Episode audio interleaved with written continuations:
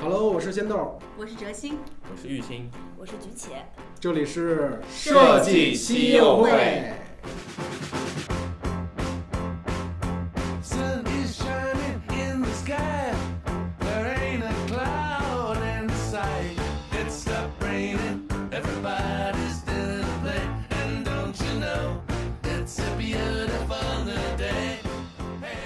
我先介绍一下我们自己吧。我们是来自上海，呃，base 在上海的蚂蚁国际设计团队的同学们啊。我是哲星，然后现在为什么在上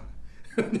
为什么在上海？就是就是呃，就大学大在上海读的大学，哦然后呃第一份工作就 landing 上海了，然后就一直在上海工作，然后有一四年的时候加入阿里的设计团队，然后也深耕在阿里的设计土壤里面深耕多年哈。然后在两千零一年回归到了上海的团队，对我就是刚才主持人说的家庭原因生活所被爱情迫，绑架。对，被孩子和爱情绑架回来的，对对对，嗯。好的，好的，好的。然后我们菊且，嗯，我是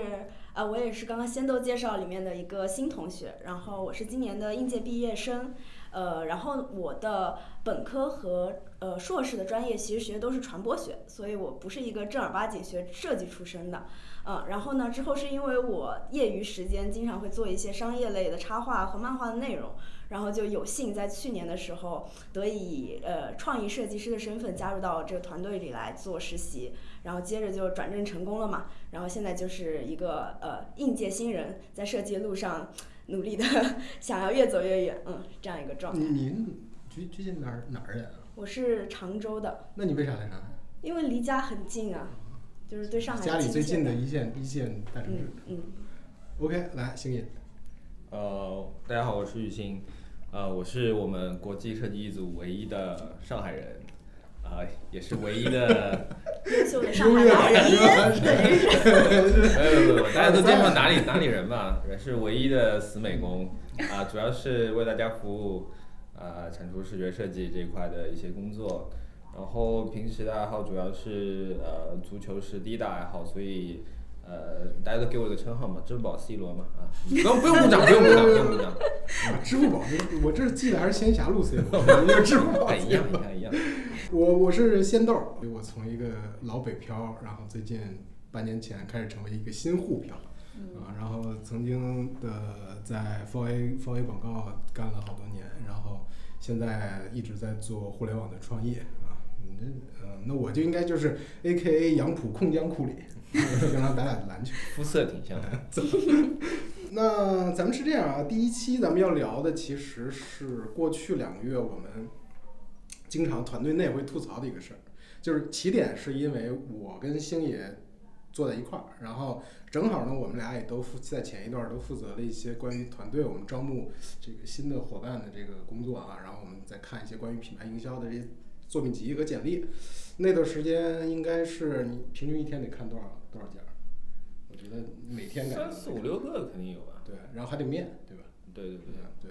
然后我们也坐在一块儿，所以就经常吐槽我们俩的好多这个作品集的见闻啊。然后呢，这我就我偷偷的自己在麦麦上发了一条这个这这个小小文字，我就是我就吐槽了一下这个现在作品集的现状。然后没想到成麦麦的这个热帖了，然后大家可以去我麦麦看一眼。然后我就觉得发现，其实这个事情有很多人在关注。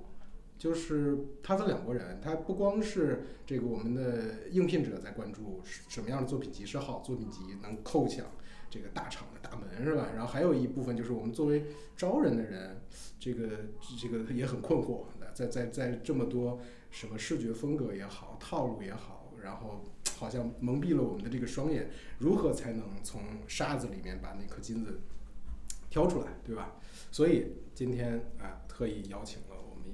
这个招聘老手，也有我们的入行的新兵啊，咱们大家一块儿聊聊来关于作品集的故事跟看法。那我觉得就星爷你就先吧，你应该是迫不及待，有多少吐槽的点？很多那个刚毕业的同学，或者说即将找工作的同学，是受一些培训班老师的影响，他们会觉得用一些国际上比较流行，比如说酸性风格啊，或者说那种那种镀铬的质感，或者说特别酷炫那种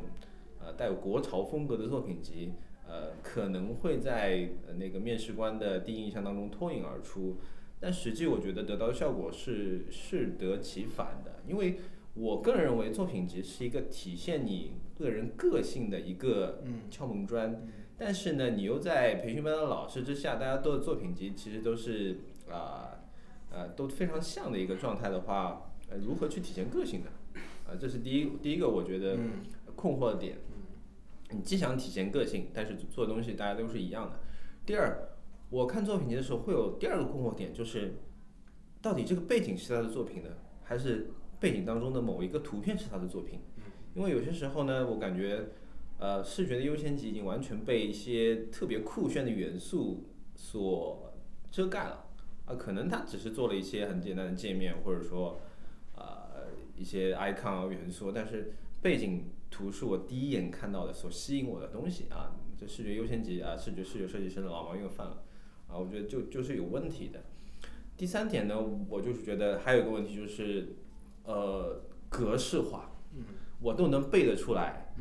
现在基本上培训班出来的同学们递交作品集都会有这样一个三段式，嗯，你背一背。第一段。一一放一段很很很酷炫的一张自己的照片，女生会放自己很漂亮的照片，男生会放一个自己很酷的照片，都是穿着国潮的或者很很潮牌的衣服，放一张自自己的一段自我介绍。然后这是第一第一部分啊，第二部分呢，他们会扯一些虚拟的案例，他会从竞品分析开始，然后从用户画像入手，我也不知道从哪哪哪哪里就是判断出来的用户画像啊，然后再到整个交互框架，然后视觉表现、icon、视觉规范啊，定了一大套。之后啊，有几个很呃也是很酷炫角度的一个模拟的机呃手机或者 电脑，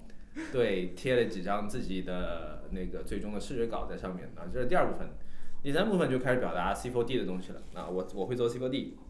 然后炫了几张特别呃培训班性质的，就是非常简单的一些元素的，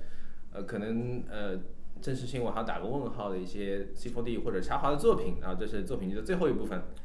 啊，基本上以这样一个三段式的形式，呃，今天讲作品集范，呃，作品集今天是个什么鬼，对吧？其实这这事儿，我觉得是因为表现背后大家对这个事情的一种情绪嘛。嗯，咱就是面对作品集，作品集是个很冷静的客观我，他没有什么情绪的。嗯，这但是我们也，而且面试来的人都是我们希望带进团队里去找人才的人，我们我们也是很尊敬的呀，对吧？所以也不是不是在 diss 背后的人，嗯。所以肯定是说今天我们讨论这个话题，我一直在想的话题的本质是什么？其实是因为现在作品集中呈现出了很多的高度风格化，嗯，以及而且风格化再简呃细致拆一下，风格化本身也不是问题，而是高度同质的风格化，嗯，或者是特别大量的这种套路型的出现，嗯而这种风格化有时候。你风格化是个中性词啊，套路有时候我们反而把它变更贬义点儿。这种套路型的作品集，呃，尤其是在啊、可能相对的这种视觉体验表现部分，就会让人觉得，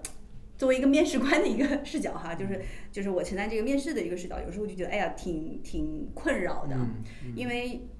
因为这个肯定是就感觉是彼此都浪费时间嘛。我感觉他感觉同就就是来应聘的人，你做了那么辛苦，做了一个结果高度同质，没有体现出你的自己的特征特性，对吧？对于面试的人来说，就是我不停的翻那种高度一致的作品集，我感觉我好像在评价你这个套路本身执行的能力，就觉得嗯，反正很 boring 这个事儿。对我我对。我我插一句，就是说我我你说那个特别有同感，就是我现在特别希望有一家第三方机构能先帮我先筛一波，你知道吗？对，有一些我就觉得就没必要让我们 看，对吧？有你找一个公司先帮我们筛一波再说，是这种感觉。对，是，所以刚刚玉鑫聊到一个，就是目前可能有一些产业都有可能其实有有这个产业化能力，但是它是向那个需求方市场开放的，就是像呃可能有这种应聘需求的一些，包括甚至可能偏初级的设计师，对吧？那我也在想，就这个事情话题背后，我我刚刚一边在做小抄啊，与你聊的时候，我我突然想到了一件事情。呃，很久很久没想起来，就是曾经很嗯好多年前，当时在杭州工作的时候，做过一次公益的一个技能共享。当时参加了公益活动，是支持那个浙江，好像是浙江理工大学的一个呃公益技能的分享。当时我们就去去作为工作多年的老人，就是经验职场人，当时就给大家去说，哎，你怎么去写你的简历？你怎么去做你的作品集。我记得当时，我现在想不起来当时的那个感受了，但是我记得当时我做了一个小小的 PPT，里面有一页数据是当时我从呃以前的那个看简历的这个过滤经验中得到的，就是曾经有一年我手上有一将近一百份简历啊，现在都不说作品集，简历放在面前，但是真真我后来看到那个那个负责筛选的人是怎么样去筛的，他就是快速的检索。然后去找出它的差异，然后快速基本上在六十秒内找出大概十七份，对，然后剩下的全部扫了一遍。嗯对你其实很残酷的一个现实啊。所以当时我就跟大家说，我说你们做简历的时候千万不要去用那个模板，因为模板太 boring 了，你根本让人凸凸显不出来。但是，比如今天我们聊的语境是作为设计从业者，尤其是表现力很强的、感染力很高的这个视觉部分的呃重视觉的这样的一个体验设计师来说，他很可能很善用这个能力。嗯他上来可能就让自己东西很五花八门。但是这是假设建立在说大家都想凸显自己，对不对？可是如果今天我们突然间发现，你不觉得今天我们聊，如果是一个很风格化、套路化的作品集，不就像当年很枯燥但是高度模板化的那个简历那个时期，问题是一样的，所以它就凸显不出个体嘛。所以这是让我产生的一个联想啊。可能有的人也会问哈、就是嗯那刚入行的，包括像菊姐刚应聘的人，那怎么办？他说我现在可能没有那么多的行业经验，我没做没做过那么多的案子，所以大家就可能就会 copy 一些所谓的套路，但是其实也不一定的。就是这个，如果你现在经验不够广和深的人的话，其实我们可以看思路嘛。我相信，对吧？举起来啊，奶奶被大家喜欢，就是因为，哎，她做一个非视觉专业啊，就视觉传达专业的一个这样的一个呃应届毕业生，但是她当时的作品集呈现出来，让我们看到她背后的整个的思考方式，她的技能的一个表现力。所以我自己说回来想一想，其实就是作品集背后，嗯，我们讨论它其实就是就是不希望彼此浪费时间。嗯第二个是背后其实是希望能真诚的看到那个背后的那个人他本身的一个素质。嗯啊，他可以人有，呃就是这个呃，你的进入这个设计的行业来说，你可以有你现在这个资质的呃不同的一个发展阶段，但是真诚的展现自己，不要去套路化，把自己把自己的能力藏起来。有的时候那样其实真的不好，有可能你能力还不错的，你套路化把自己能力藏起来了，可能还碰到自己的短板啊，我觉得这个就有点得不偿失了。嗯这个我我这么想哈，大概就这些。来，菊姐被领导夸了是一种什么感觉？别 这样，呃，一时之间人是谁呀、人？在想待会儿轮到我说该怎么做作品集的时候该怎么说呢？来，菊姐可以，聊一聊，就是，其实就这事儿，其实听起来，我觉得就刚才听玉兴刚开始说嘛，就是我问玉兴，我说现在重灾区是哪儿？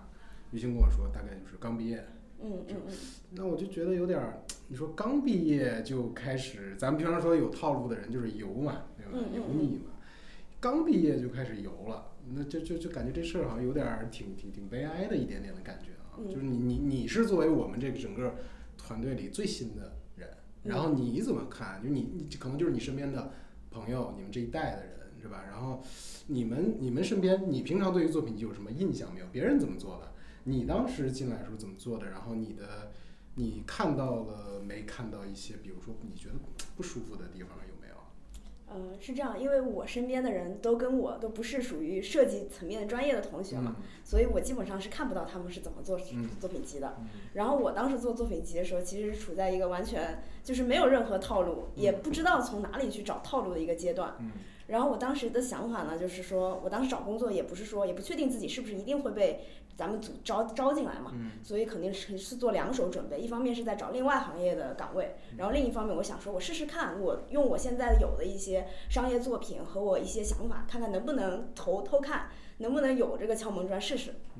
完了真实的以后，状态就是对 A 我 B 备份。对，所以我当时是非常，就是也是试一试的状态。就我尝试性的是，首先在第一趴里面是去展示我自己的作为一个跨专业能力的优势在哪里。因为我是学传播学的嘛，但是我为什么想要去做设计这件事情？其实本质上是我是一个特别喜欢用视觉语言去讲故事的人。嗯然后我觉得这是我一个核心和别人不一样的差异点，也是我跨专业能力一个体现。所以我希望我的作品集里面就是从头到尾就是去强化这一点。嗯然后我就把这个放在我的最前面，然后我把那个字儿做的特别大，就是我我不知道玉鑫当时是不是看的我的作品集，然后我是说，是是是，当时我 对问了他，对，啊，然后我就说希望做一个非常擅长于视觉讲故事的 storyteller，然后后面放的都是一些我之前跟 GQ 还有我自己跟其他的一些互联网公司合作的一些漫画项目，然后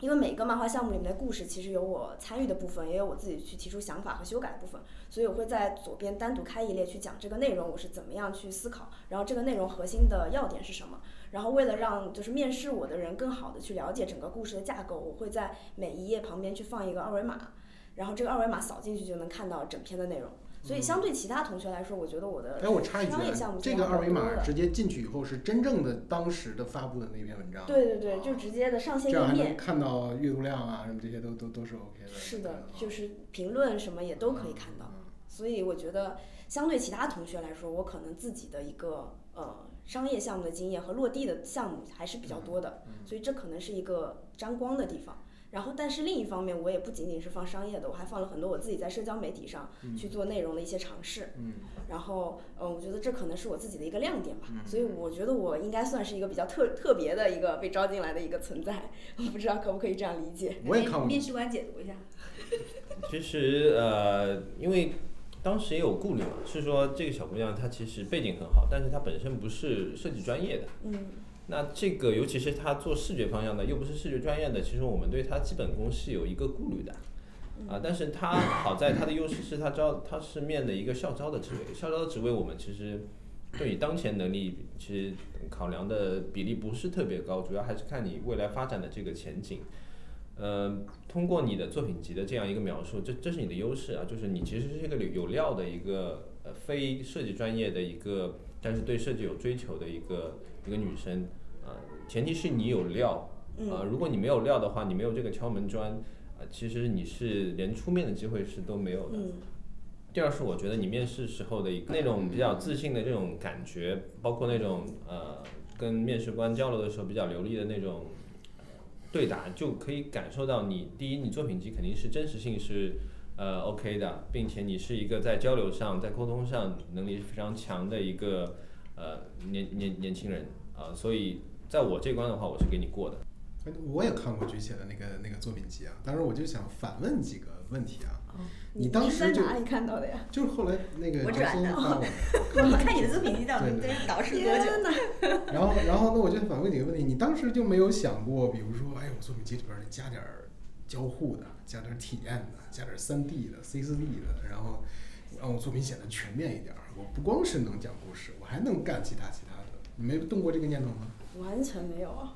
因为我虚啊，我又不会，我把这些加在里面，我要进去了，那不是更更加让人担忧的一个局面嘛？所以我是没有想过把其他东西放进去的，而且我当时感兴趣的也就这一块儿，所以我希望是匹配的。你对，就是你要是让我干别的，我就不来你这儿了。对。对，就是我觉得菊姐这一点就表现出了我刚刚觉得一个看人的态度，就是候选人特别的，从候选人视角来说，他非常真诚面对自己，他认为他的弱点，嗯。所以他而且他也很执着于去表现自己的强强项，嗯所以他的他的作品集在风格化上，如果说我们今天只不讲你那个刚玉清说的二轮面试的那个深度啊，只看作品集，他就特别打眼。我当时印象就是一打开作品，第一眼，呃，竟然是这个，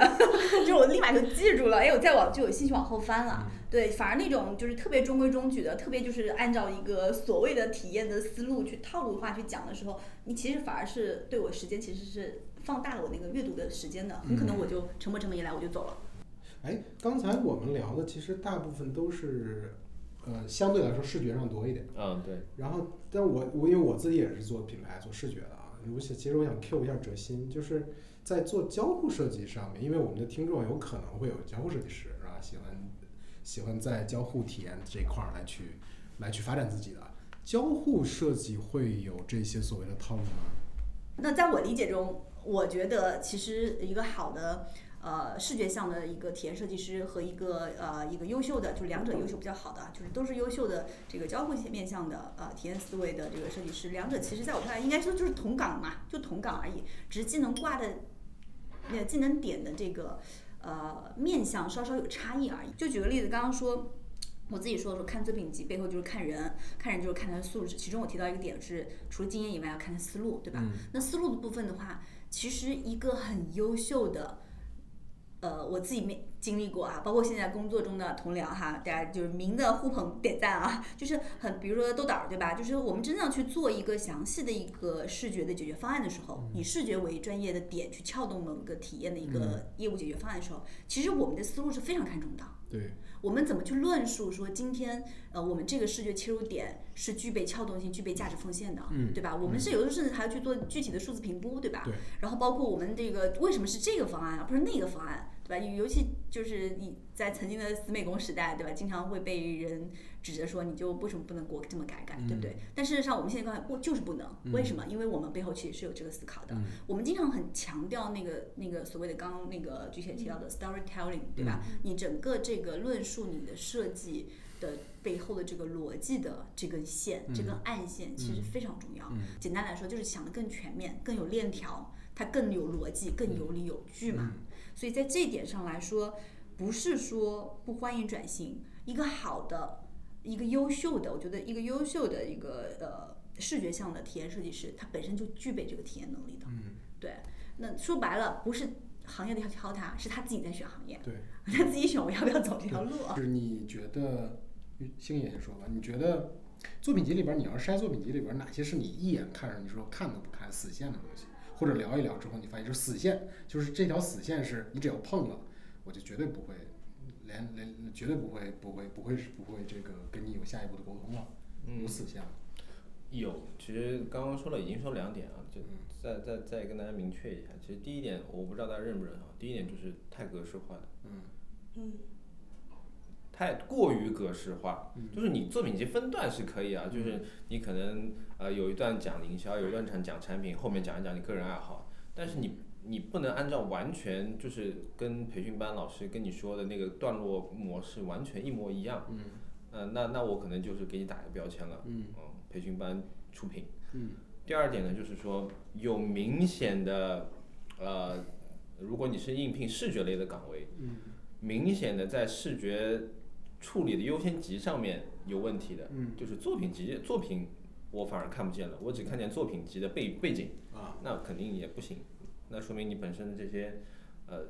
本身的一些基础可能还需要打打扎实。你这吐槽太狠了，看不见作品集，只看见作品集的背对，是是很是很多这样的，就是对吧？那作品集里天天都是星星、镭对，射，我我以为那个我以为那个是他的作品，对其实不是。背景是一张海报一样的那种花里胡哨。对我们对找半天才能找到它。哦，原来这个东西是你做的。对，第三点就是，其实我我之前面我们正式岗位的同学啊，就是作品集一看就是，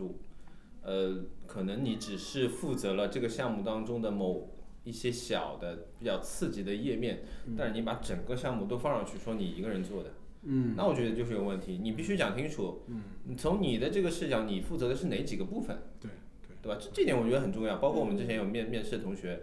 他他放了一张呃明显站库上是有完全一模一样图片的。嗯他虽然说我们没办法去证实到底是他帮那个人去画了嗯还是没有，但是如果你放的话，你要必须写明白、写清楚，嗯具体哪部分是你自己做的。嗯啊，因为比如说你工作只有一到两年经验，你放一个非常庞大的、非常完整的项目，我觉得就是天，不太不太现实的。人家是天不太。现实的一件事情，或者说正好哎，因为圈子真的很小，我认识某某某，或者我朋友认识这个公司的人，稍微打听一下，我就知道你大概是什么样的一个水位，以及这个作品到底是具体是不是你做的嗯啊，所以不要抱着一些侥幸心态，因为真的设计圈，尤其是中国设计圈，其实我会我会觉得，呃，嗯圈层还是挺小的，嗯啊，大家都其实都认识，相互之间有一些朋友，嗯，嗯，主主要是这三点。周鑫觉得呢？有啥是你觉得的死线吗？嗯，就抄袭嘛。抄袭。对，就是因为我们今天如果讲的呃一个专专注的一个话题面向是偏视觉性的这一部分的呃设计人才啊，或者是目前应聘者的这个表象的话，的确他们本身作品的感染力和那种原创性，有的时候是非常代表代表这个人的水准的。然后，其实我们我们自己刚我们今天聊的同学们都有经常一起合作，一起共同去参与一个多轮的面试，然后这里面就会就会碰到一个很有趣的现象，就是诶，怎么跟我们的站酷上，诶，呃，Dribble 上面，或者是甚至那个 Behance 上面那个部分作品很相似。就这个就像刚才玉琴提到的，如果你没有备注你的是 teamwork，对吧？备注它的一个原创性的一个成分，或者说你是只是一个风格化的一个模模拟，临摹，但是我不备注，这本身就是一种态度嘛。这个，哎，对这句话，我记得豆导你说的，我当时就记得很深。我觉得这句话总结的特别好，就是在不备注这个事儿，就本身就说明一个问题了。对嗯，对对你反而备注了，我都不一定会去查。对但是你要是说都不说，要是让我产生这个疑问了，我就会深，就是我我特别逗。那天是这样啊，就是星爷那天是这样的，我记得是说你就看到那个大概咱俩看完那作品就感觉有点问题，就激起了我想去挖一挖的对这个挖一挖的那个心。问题，你们是怎么觉得他有问题的呢？见过呀。其实对，就是两两个月两个月。第一就是就是看太多了，你就天天的，就是我们看 reference、站酷、Behance，那每天两三天就得看一次吧，对吧？找参考什么的就看一次，就脑子里大概都有这个哦，看着眼熟，我要查查。嗯第二个原因是因为就是他的这个会发现他作品集里面的这个这个这个这个水平比例不相等。哦，对对对，就是他前面看的，你看的是干那个的，比如说呃做做做了这个几个产品的虚拟项目的体虚拟项目，对吧？所谓那个，然后之后一看，我操，开始做礼品设计了。啊，礼品设计做的还挺像模像样，然后三 D 的效果图啥都有了，那我就开始怀疑你这俩肯定有其中有一个是嗯不是你自己的。嗯，对，我觉得这个是一个，这是一个我现在我经常会用到的一个小妙招吧，就是而且我自己会有那种挖掘的心态，哎，我就得看看你这是不是。但我要是真发现一个人才呢，对，吧有可能？我要是是真发现你厉害了，但是绝大部分情况是专，业洁癖，因为绝大部你踩分情况到你的判断范围对内了，雷达打开。对啊，哎，那你那个有什么这个妙妙招避坑吗？我们要如果站在就是真的具体的小妙招啊，就比如说，要如果大家听这个的时候，还有一些刚刚新进的这些设计管理的同学啊，你你怎么来去分辨快速分辨这个作品集的靠谱不靠谱？具体的我能说两条我同事我从我同事那学到的？啊就是因为我们平常也会看一些作品集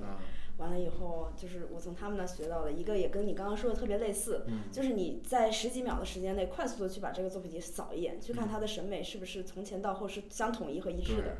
就我自己的感觉是，有很多人他可能后面的作品放的特别炫酷、特别美，但是他在第一页就暴露了他其实本质是一个审美很不行的人。就比方他放一个自己就是很很奇葩的一个证件照放在那儿，然后他的排版格式就跟以前那种 Word 一样，一行一行排在那里，就是我我个人的信息。然后我就觉得这个人后面的作品就算再炫酷，也肯定不是属于他自己真正审美水平范围内的发挥、嗯发挥的。嗯然后这种人我觉得就就不会要。嗯然后另外一种呢，可能就是，嗯、太全了，就是他什么都做，嗯。就是一个人又会 UI，又会插画，又会动画，又会 C 4 D 的这种什么都会的人，就就是我刚才他一说，眼就会我我就拿走问你那个问题嘛，对吧？是的，对吧？就是那我我自己也会觉得我跟你特别嗯同感，我就会有问题。嗯。所以基本上我们是这两种简历，大概看十几秒就可以把人给筛掉了。如果有的人看十几秒，我们觉得 OK，骗过了我们的眼睛，嗯然后后面一步做的就是我同事会这样啊，就是会把他的一些插画作品或者一些 UI 项目截个图，嗯到谷歌里面去搜一搜，嗯就是有的时候真的能搜出来很多一模一样的。以图搜图，是的然后就会把他这这样的人也不。行如果都过了，然后我们会面试的时候就会问他说：“你这项目自己做的吗？”嗯就是让他去讲项目当中的细节。当然，也有很大一部分程度的人，他可能说不出细节，嗯就是他只是在项目当中，比方说他做了一个完整的三 D 的特效的这个场景，嗯，但他只是做了白模，或者说所有的要求都是项目方甲方给他的，摆酱油的，对，对他只是参照大家的需求和大家调研来做一个小小的落地，嗯那就暴露出他其实本质上不太行。嗯所以就我觉得这从前到后一个，你前期要筛，问中间问的时候也一定要问的很细，嗯就是这样一个过程。嗯然后我我还听说有个技巧，就是说你面的时候让他直接给你看原文件。哦，对，你呃共享屏幕的时候直你接直接这是让看原文件，让听咱们节目的同学都先把那个先抄袭原文件先准备好。特没有别多，这事你不干过。没有没有用，我觉得这个事情就是，其实呃，你要真的装的话，你真的呃骗进来的话，你你很快就会暴露的。对嗯，对其实我我只是给一下一些大家，因为现在真的很难去分辨嘛。嗯，你通过这几个小技巧，你就能，你不用太多，你就问一个到两个，你就知道这个人大概一个真实水准是什么。因为我甚至听到有一些做培训班的朋友跟我说，现在那个比如说 C4D 这个培训班，他们是怎么样的啊？你参加了七天的培训班，对吧？嗯老师会把所有的原文件、灯光给你布置好，嗯然后你挑一个摄像机的角度，你渲染一下，哎，这个作品就是你的，嗯，就这样的啊。就就有点像那个现在那个老大爷摄影团，你们知道吗？你听过吗？就就是我我岳父就是哦参加老大爷摄影团，然后是这样的，就是大家快门，就是有人拿大喇叭喊，有一个指挥的，嗯 大家把快门调到多少多少多少，快门，然后大家把光圈调到多少多少多少，然后他说一二三，听我的，啊，摁快门儿，对对完了完了，就是属于这种的。你你要不要让你的老丈人听个节目？手把手教学。嗯。对对我这边想的其实跟刚直接把我想讲的说了，因为我前面不是分享我自己想起遥远的一个事件嘛，就嗯十五秒跟人家分享十五秒的技巧，就十五秒的高光时间一定要抓住。嗯所以这个点刚刚刚举起，完全把我想表达表达掉了，嗯就是这样，真的是就是作品集。我们刚刚聊，今天主题是说风格化可能会带来一些问题，但事实上风格化本身它不是问题。对。但这个风格化问题是你要鲜明和一致，嗯因为作品就代表人嘛，所以嗯你的这个整个的。就像就像你的这个谈吐、你的观点、你的你得高度的内外一致，对吧？这个这个这种作品，所以十五秒的浏览黄金期内，嗯。你能让人形成一个哎，至少这是一个相对比较系统的人，嗯。或者相对他的这个一致化、风格化的那种同质性，就是他想表达那种那种也呃怎么讲，他的那种感受力啊，或者是表现的颗粒度啊，是高度一致的。那我觉得这个就是头十五秒先定生死了，嗯。然后之后就一分钟原则吧，就一分钟原则，我自己理解就是给个建议，就是不要求全，嗯就不要什么都做、啊。嗯你可以放，比如你最后放一个尾录，就附录，我还有好多的能力呢，你可以打开看，对吧？甚至嗯链接到你线上的作品集。但是我觉得作品集最重要的是你要有你的一个高光项目。你看我们，你我们客观的去可以跟面试者展示一下我们的面试流程，就是我们一定会问。除了刚刚我说那搞笑话题会问你知不知道应聘什么什么岗位，对吧？嗯还有一个问题就是，呃，请你有一个环节，你可以给比如说十到十五分钟去说一个你的代表作、啊，你可以展开一边展开一边跟我们做一些论述。其实这就是一个很重要的一个面试的一个切入点嘛。那一样的，在作品集中，你就是围绕你的一个代表作，你做相对它的一个完整性展现，远远好过说你会十八般武艺。嗯，啊对对，是的。就是一就现在说实话，漏的一个文件也要等好久呢，对不就对？你说这个，其实 就让我想，其实我觉得就是因为我们在绝大部分公司招人，是因为因岗招人。我这个有有一个这个岗位需求，比如我招三 D 的也好，我招营销的也好，招体验也好，我是因岗招人的。但是现现在很多我不都不知道怎么传出来，好像大家。好像现在这个这个这个这个应聘的发作品集的同学，反而会觉得我啥都会最好啊！你你你有一个岗位，我啥岗位我都能能能 cover。你要是都那样，我干嘛去选你选你呢？对吧？我要是招三 D，我就会想招一个作品集里边，甚至恨不得这这人这辈子就专注在三 D 的人，嗯我反而会觉得我就想想用他，对吧？肯定是这样的。我觉得大家一定要明确，就是大家绝大部分真正所谓的因人设岗，得是百万年薪甚至千万年薪了，你就根本就不要，那是不是我们那时候你就不用做作品集了，对吧？对对吧？那时候你是你是行业大拿，你是对，那你是成了，那是那就不用考虑那个了，对吧？嗯，OK，那就是到作品集到这儿，刚才其实挑挑聊，大家反复我听到有一个高频的词，就是培训班儿。那大家可以聊一聊，就比如说，第一，关于培训班儿，或者说有没有其他的原因添油加醋，或者说其他的什么原因造成这个结果？还有什么其他的原因吗？或者说一个什么培训班儿是是说压根培训班就不该存在，还是说有一些培训我们是可以去做的？什么样的培训是不 OK 的？我觉得专业技能的培训是 OK 的，嗯因为因为比如说我是一个非像像菊姐这样非专业的同学，我嗯比如说我对插画方面有兴趣，嗯但是我在专业技能方面，比如说我怎么用色，嗯我怎么用软件，对对吧？我我怎么去搭配颜色，嗯这方面我要学一些专业的知识，那是 OK 的，嗯对吧？但是像专门的作品集培训班，那我觉得就就是应应试考，嗯对吧？你就是你你你希望通过七天的这样一个集训，我能给你做一份作品集，你你你就去骗吧，嗯对吧？我我说的严重一点，就就去骗吧，对吧？不管这个项目是不是你做的，能骗到是一个是一个，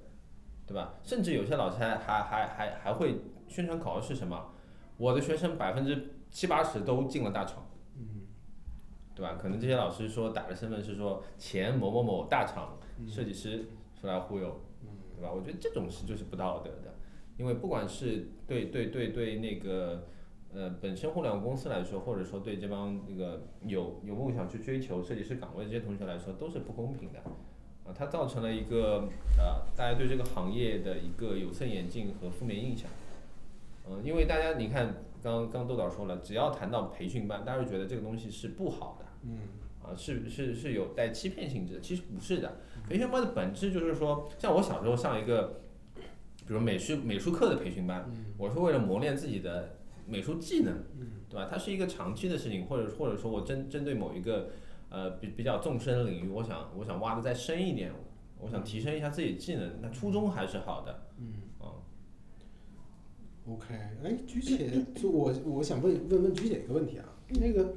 什么时候开始有说作品集开始需要？因为像我跟玉兴，像我跟星爷，应该是我们相对来说的，我们的印象都是就一样的，就是说遇到技能培训的时候，我们会去学一学。我甚至说，我现在都开始有自己个人有动心，我是不是呃报个三 D 的班儿，我去看看哎三 D 的建模，自己想捏点东西玩儿，是吧？我觉得技能培训我是能理解的。什么时候开始作品集这个事儿，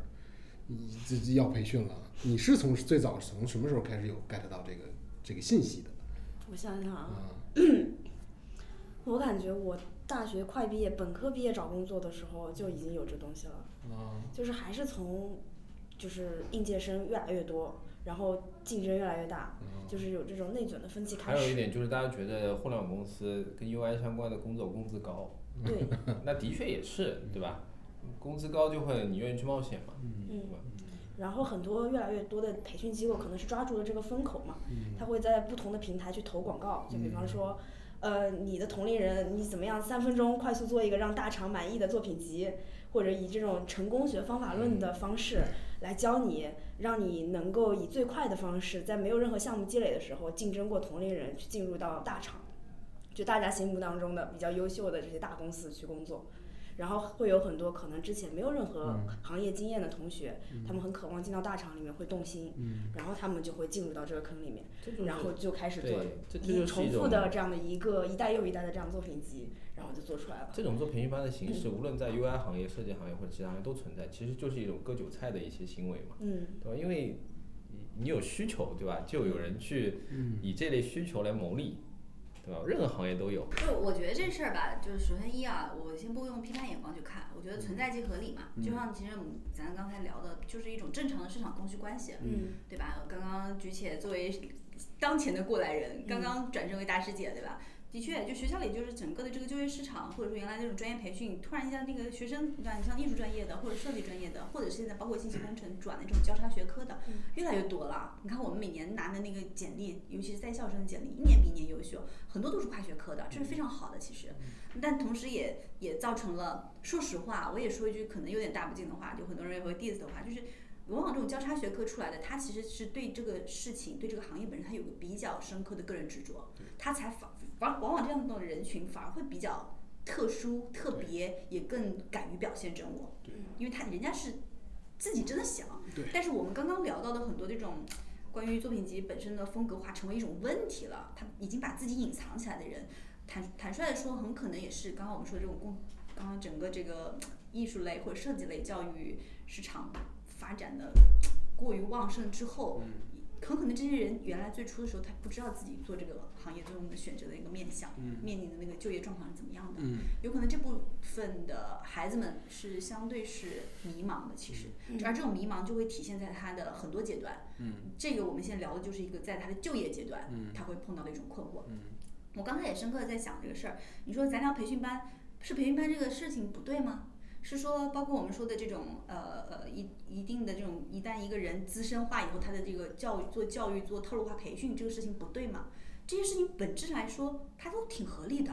嗯培训班也挺合理的。我因为我将心比心讲，就像我们自己，我自己工作中我要自己尝试做一些总结，有的时候我也会去检索一下，对吧？哎，别人有没有一些好的一些范本呐、对吧？我们去看一看。但是我觉得，呃，随着就是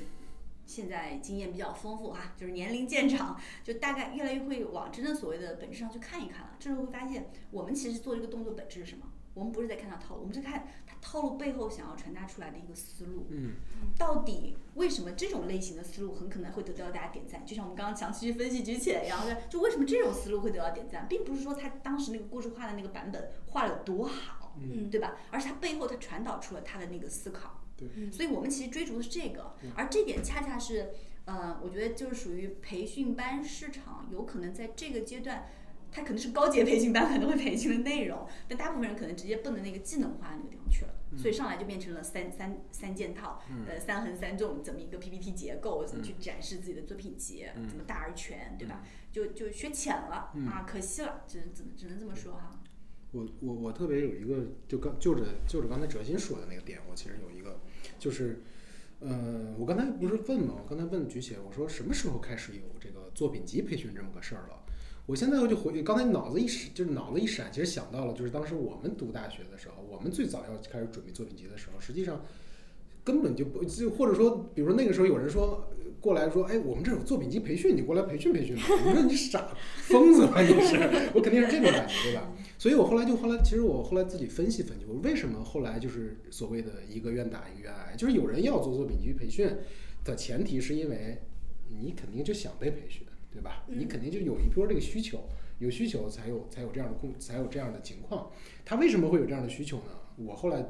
分析了一下，我觉得两点，就是第一点就是先说近处的啊，就近处的，我觉得它跟现在的我们整个高校的这种高校里边，我说直接一点，就是可能会存在一些，比如说高校的里边的学术造假，这这个已经不是新闻了吧？就是我们说白了，就是学生在校的时候看到自己的研究生导师甚至博导，大家天天新闻里面爆出来的这些这些这些情况，大家已经不以不以不以不以为新了，对吧？大家觉得这个是很正常的，老师都能干，我为什么不能干？这起到一个不好的这样的一个示范的一个作用，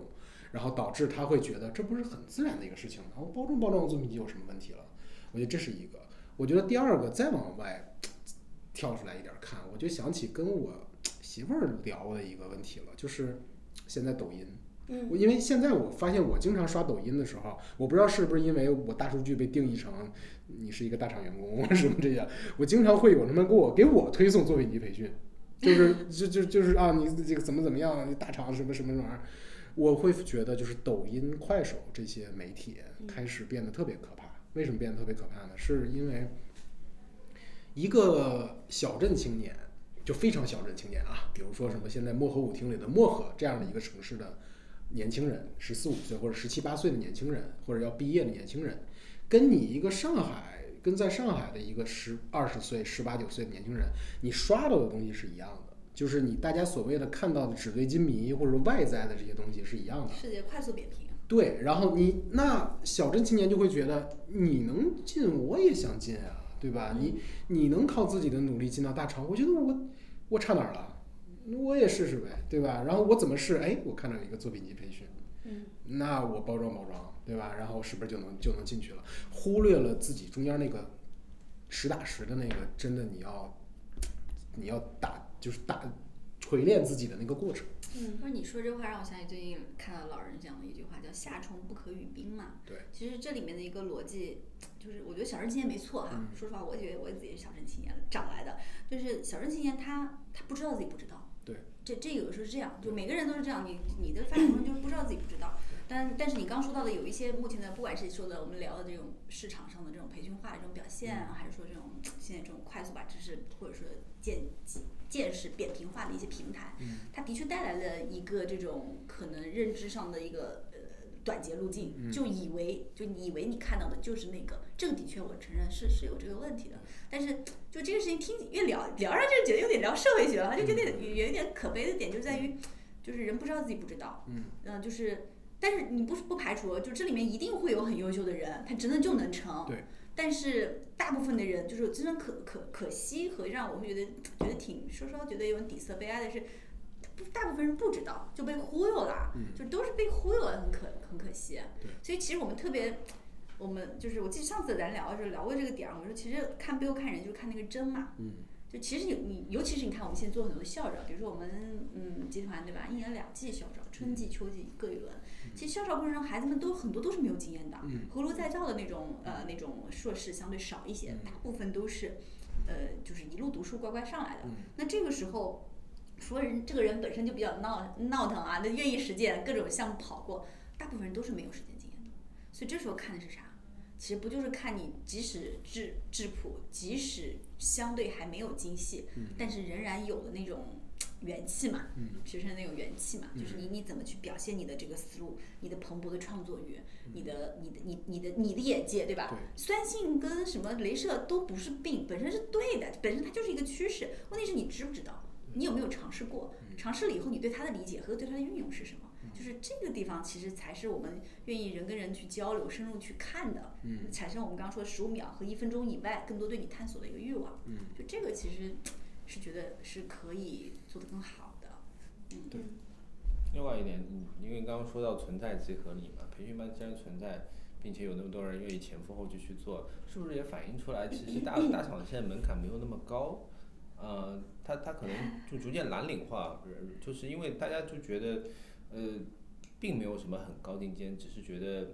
首先他工资高，第二是，呃，它其实是一个劳动密集型的岗位，我通过一些努时间上的积累和努力是可以达到这样的程度的。嗯啊，我觉得可能有一部分这样的原因啊，因为我印象中培训班只只存在于一种技能培训，比如说蓝翔技校，我我我要想做厨子，对吧？我通过一百个小时的炒菜，我就能成为厨子。那做设计师可不可以这样？我通过一个小时的累呃一百个小时的累积训练，不管是作品集的培训，或者说一些专业专业技能培训，我我可不可以做设计师？这个我不不确定。啊，这个这是我有我觉得问题就是在于，我自己觉得作品集培训不能算一个技能培训，嗯那算一个包装培训。嗯就是我我我你东西就是这么多东西，我看怎么用点手段花招给你包的会更好看。我觉得就是套路培训。我现在特别佩服蓝翔技校，嗯就是就是蓝翔技校就那种我我我跟你说我最佩服的是什么？我跟我媳妇儿有一次我们家里那个车打着火了，嗯然后就怎么也打不着火了，然后那个钥匙呢也开不开那个车门了，就是没电了，再加上什么故障什么的，我操！然后我们就给四 S 店打电话，然后来了一个师傅，来了一个师傅，那个师傅就过来，告诉你，师傅过来以后，哦，看了看，检查检查，大概花了大概五五分钟还是两分钟，拿手掏到了我们的车的左前轮儿，往里掏，掏摸摸摸一转，啪一蹬，蹬出来一排断电线，嗯然后拿两颗线。嗯，打打打打打打打打打，噌就给我打着了。我然后就说行你开吧，然后我就拿钥匙啪啪啪一开就就开了。然后我就跟师傅聊，我说哟师傅，我说你这你这太牛了，我说你是哪儿学的？这这太太简单的问题了，就是我们在学校里，在在在技校里面学习汽车辆维修，你这是哪哪哪哪哪故障。就出问题了啊！我说师傅你你收入你你这在四 S 店收入怎么样啊？就开始攀谈嘛，呃，递根烟就聊嘛，然后说大概可能加上奖金一个月大概有一万一万七八，有时候好一点能到两万多，年终再有点奖金。然后回来我就跟我媳妇儿聊，我说这以后得让咱孩子高低得 高低得学门这个这个这这个手艺这个技术，对。然后真的，我觉得现在真觉得就大家好像为什么说刚才我我我自己小镇青年出来了，我是说觉得就是其实路有那么多，我现在会觉得大家聚焦在所谓的就大家为什么非得挤来对为什么非得设计是吧？几个？你可能就真正 的。对你可能就真正的确确实适合走某一条路，就跟咱们小的时候让你选嗯画笔还是选择开飞机的飞机一样，就你可能每一个人就有一个属属于你真正你属于你自己一条路，干嘛非得跟别人一样去干这个事情呢？你要是真是可以，我鼓励你；但是你要是不是，我也希望你祝你早点早点找到你自己属于自己那条路，嗯对吧？你刚说技能培训啊，你先说。没什么你说，就是我，我就想到，我觉得现在市面上真正好的那种教你技能的，其实课特别少。嗯就是因为我自己也有点想补足我可能技能方面的短板嘛，也去找过一些。但是现在市面上大部分的所有的这种培训班儿，它可以说是以打着技能的名号，但是它的所有的噱头和最终目标都是跟这个学生说，我们可以通过让你上这个课，快速的拿到呃 offer，能够让你找到工作，或者说我们这边的老师也有相关的资源，你上我们的课，我们就可以给你介绍一些项目去做，你就可以快速挣到钱。所以他们所有的导向其实是他教你每个项目，并不是教你呃怎么去做这件事本身，不是教你方法的，而是你跟着去跟着老师，老师说你建一个圆，你把这个色调成 F 一一零三几，然后你就跟着做。你就把所有的参数照它做完一遍，然后这里标题写什么，内容写什么，你就做成一个 PPT 了。你把这 PPT 拿出去，你就能找到工作。这就是他们所有培训班的最终目标。你身边的人有找到过吗？就真的就按照这一套，真的就扣响了大厂的大门，有这样的吗？我身边没有，但是据那些培训班的人的那些评价嘛，就是会看到嘛，就是说，在我上了这个课之后，真的拿到了工作，怎么怎么样，就真的。不过我我当时以前也有一个想法，就是跟我现在刚刚想到的一个词儿，就是我们这届应届生里面有一个词儿叫上岸。什么意思？上岸的意思就是说你，诶，我我我也是昨那天同事问我才知道，原来大家不知道上岸这个词，就是说你拿到 offer 了，你就是上岸了。如果你没有拿到 offer，你就一直属于一个在海里漂的状态，就是你还悬而未定，找不到工作呢。一旦你拿到一个 offer，你就上岸了。然后我觉得这跟培训班逻辑一样，就是咋 了？上岸了，笑场了是吧？上岸好多年了，这个。对，我觉得培训班逻辑也是，最终让你拿到一个工作就结束了，就好像一切就已经万事大吉了。但是我就在想，你拿到一个工作，拿到一个 offer，你进入到这个岗位当中去，面对真正挑战的时候，怎么样去解决这个问题，那才是真正重要的事儿啊！对，不是你拿到一个 offer，你的人生就成功了呀。就是我觉得大家的心态有点问题，大家就觉得我找工作不是去找一个和我技能、能力或者和我爱好匹配的一个一个岗位，而是我要去拿到一个现在鄙视链可能顶端的一个 offer，我就赢了。就我觉得这个心态是需要那不就。跟考大学一样吗？很多人觉得考大学就是人生的终点，对啊。考进大学就就上岸了。我昨天昨天刷昨天刷短视频，刷到一个那个清华的自媒体号，嗯然后里面是采访清华学子的，嗯然后采访清华学子就是说采访了大概比如说十几二十个人，然后问你问题就是说你觉得高中轻松还是大学？就高中跟大学你觉得哪一个压力会更大？还有大学是吧？对，说清华压力太大了，清华怎么压力这么大呀？我每天真的怎么怎么样怎么样？你看下面的评论啊，特别逗。就下面的评论就是，哎，这怎么怎么可能呢？大学不是应该像我现在读的大学应该开开心心的嘛，对吧？然后有的高二的学生说，哎，不是跟跟老师跟我说的不一样啊，真的，我就觉得就压力会真的是越来越大。你不知道你是不是有这种感受？对吧？现在你就是初中、高中、大学、职场，职场第一年、职场第三年，你的压力，就甚至说现在什么 P 六、P 七，你的压力会，你刚才日话会，你刚才约会的时候说的其实就是这个点，对吧？嗯是的你的，压力会不停的往上涨，往上涨。是对，当然，我觉得就是往后匹配的是你的能力，就是你自己之所以还愿意这么干，对，是因为我觉得我我我操，我能干更厉害、更棒的事儿了，对吧？更大的事儿得这个是真的。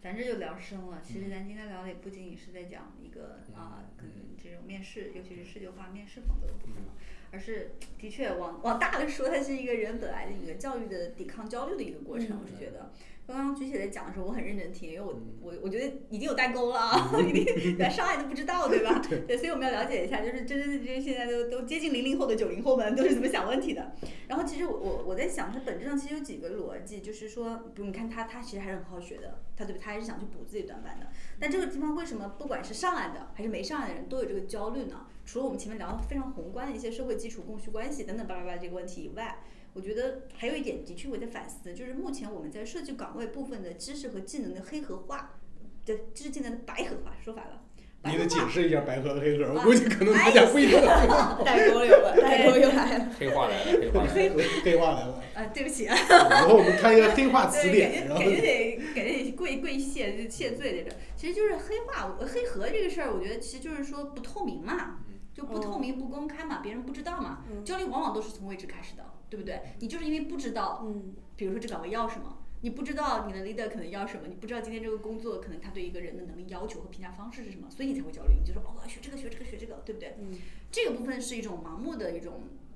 一种黑盒造成的。但是我觉得这里面呢，其实我刚想到了一个一个很简单的一个细节，大家来应聘的时候都应该有 JD 吧？